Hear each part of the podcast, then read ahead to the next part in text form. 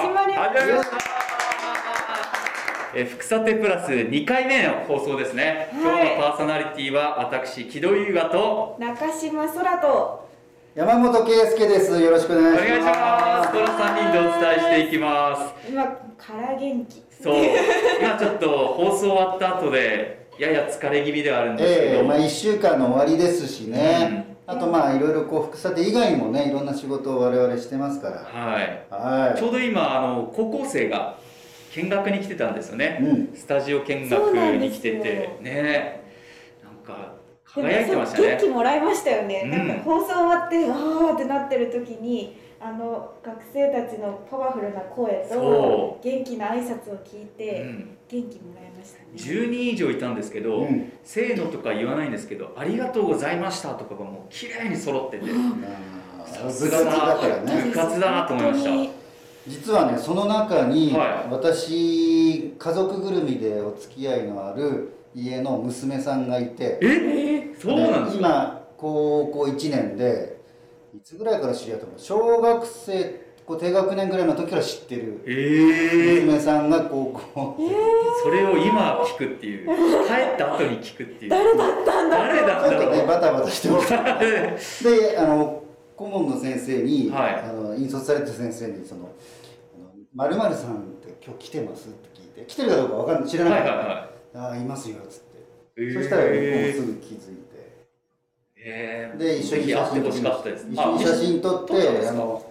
あの妻に送って、はいそれからその向こうのお母さんに送って今もらもらいましたけどね、えー今日はあの筑紫女学園高校かえええら来えてたんですけどね、まあちょっとだいぶ話が、うんはい、本題ではなくて、でまあそれはまあ我オープニングっていう々ことので新しい授業であるアナウンスコンクールにはい、応募してくれたあー学校の皆さんが特典として見学に来てるとそうですいうね。ことなんですね。ということで前菜はこれぐらいにしてメインディッシュに参りたいと思いますけど、は今日のテーマは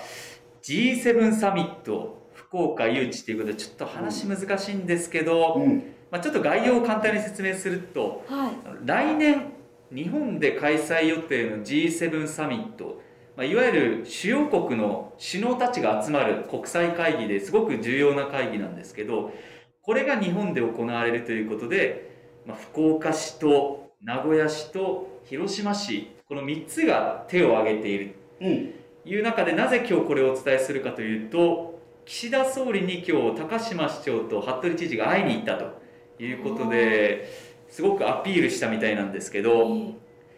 中島さんこのコンパクトシティをアピールしたという高島市長の話ですけどは広島市といえうばん岸田総理のお膝元なんでいなるほなどかなか厳しい戦いになりそうですよね。 じゃあもうライバルは広島市そうってそこうとですか名古 そう思屋いたいですけどね名そ古うい屋うと名古屋市の方は怒ると思うんですけ名ど古屋も河村市長がはい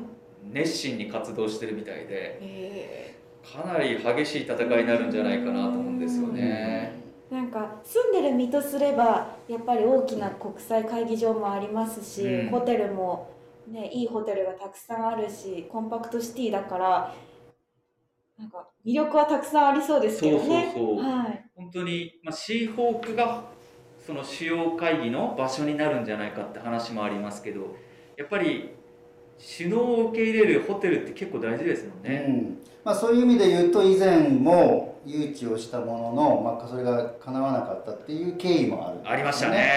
ね。一回負けてますよね、そうですそうですはそうです。そしてあの、まあ、G20 の方は財務省会合が3年前ですかね2019年にそれも桃地の方でありましたけど、まあ、高島市長にこの前話聞いたら本当 G7 に敗れたの悔しかったらしくうて、ん、なんとか今年今年というか来年ですねいなんとか福岡に呼び込みたいって言ってたんですけど、うんこれが福岡に来ることで私たちにどれほどの影響があるのかってそうなかなか見えにくいですようね。ん、だからどうしてもこういう話で硬い話で遠い話にはなるけど、うんやっぱりその今コロナで新型コロナの影響でいろんなとこが苦しい中でそういうところにこう経済効果うねんこれが当然のことながらもう今まで以上にすごいもう本当に大きな効果になりますよね。そうですねなんかあの投稿がありますね。名古屋市は市長のイメージが点々点ってちょっとなかなか触れづらいところですそけうどいなんですろいろありましたね、はいえまあもしかしたら名古屋市に決まったらまた新たなパフォーマンスがあるかもしれませんけどもえあはなかなかまあでも本当そうですねあの福岡の経済ももちろんコロナで傷んでる業種多いのーでうんやっぱり G7 サミットが来たっていうだけでも、まあ、国内もそうですけど海外の人たちも、まあ福岡っていい街なんだなってういうんブランド価値は上がりますよね。そうだからあの確かにあのねコロナの前はたくさん中国とかアジアいろんなところから観光客来てましたけど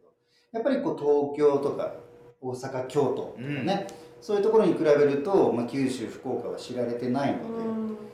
ぱりその僕らもほらオリンピックの場所だったりはい、サミットの場所でその地名を知るってこと結構あるあります確かにね確かにそれは本当そうですねねだから前回日本であったのは三重の伊勢志摩サミットですようんね、これはだから世界的には有名になってる一定の知名度がうんもうすでにあるんじゃないかなと思いますけどね、だって私たちも海外で G7 サミットがある時とかにはテレビでやりますもんね。そうですね、ここってどんなとこみたいなのうんうんうんを触りでやったりするじゃないですか。そうですねだから結構有名になるチャンスですもんね。そうそうだから海外のテレビ局もきっと福岡誘致って決まったら福岡のこと紹介するでしょうからね、そうなるといいなと思うんですけど、うんあのちょっと個人的な楽しみで言ってはい何ですかもし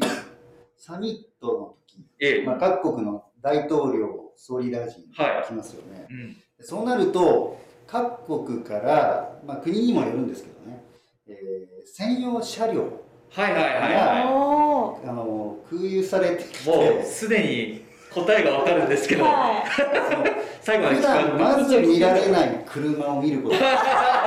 出ました 車好き。出ましたアメリカの大統領とか特にあの多分あの某有名動画投稿サイトとか見てもらえばわかるんですけど、はいはえー、と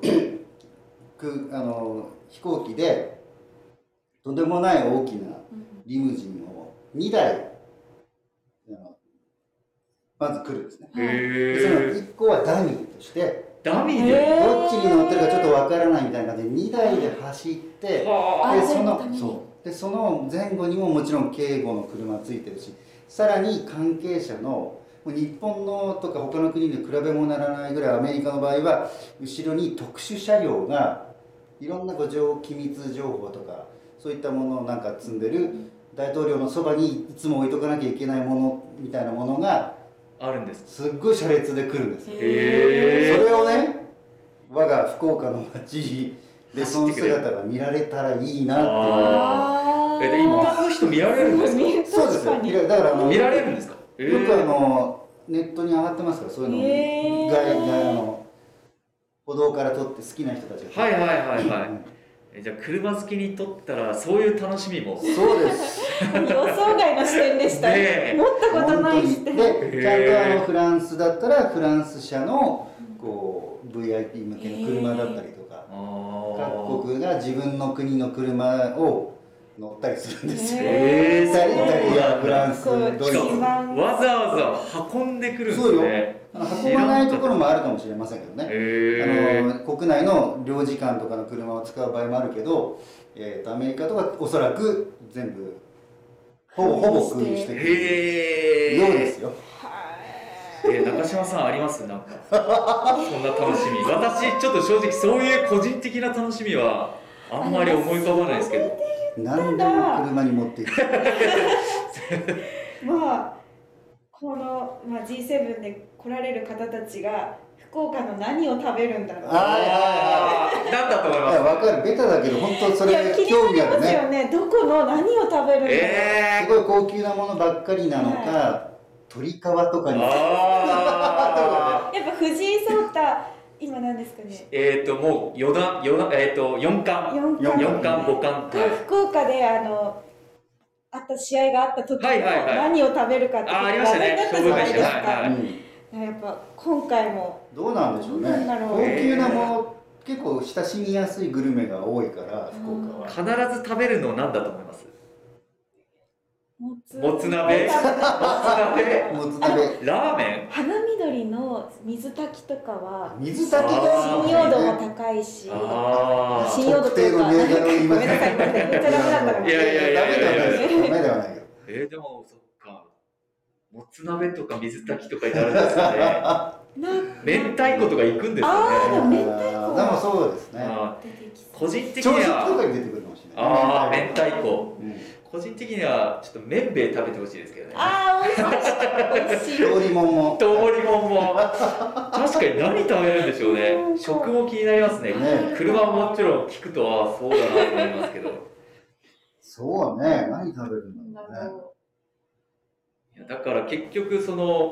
来るき来た時の楽しみうはいももちろんそういう食べ物とか車もありますし来た後もですね、うん何食べたかとか、はい何に乗ったかとかうんどこにこう泊まってどんなことを感じてたのかとかそういう話を聞けるのもいいですもんね。そうでそすねれがまた世界に知り渡ることで、うんあ福岡ってそんな魅力があるんだっていう観光に来ようっていうねなんか話によると G7 サミットってこの誘致が決まった後あの民間の団体とかが海外からツアーに来るらしいんですよえー事前にあうーん例えばこうアメリカの民間の団体がツアーに来て福岡をちょっと堪能して帰るみたいなそういうものもあるみたいで非常に楽しみですうねんじゃあ観光業も盛り上がるかもしれそうないしそうそうそこにも期待できますよねねこれがえー23年2023年はいわう来年来年ですよねまもあ、う状況がどうなってるかって本当ねちょっと心配ではありますけいどやもう祈るしかないね。からそでも本当にそう今来たように外国人の方にね本当福岡のあいいところアピールするチャンスなんで、うん。アピール力といえばあの元局アナの高島市長、はいはい。確かに同い年すからあそうなんですかそうですよえへええもう高島市長アピール力で言えばう喋りも含めてもう広島市 にも名古屋市にも負けないとー確かえにそうです。私は思ってますんそうでですね。はいフリップ使ってアピールしてほしいそでうす前ね回今日ももしかしたら岸田総理にねフリップ使ってアピールしたかもしれない いや知らないです知らないですけど要望書を渡したしか知らないですけど ねえはいもうフリップ使っていやでもあれほどテレビのこと考えてくださってるなってえそうですね。さすが元局アナだなっていうふうに感じますね、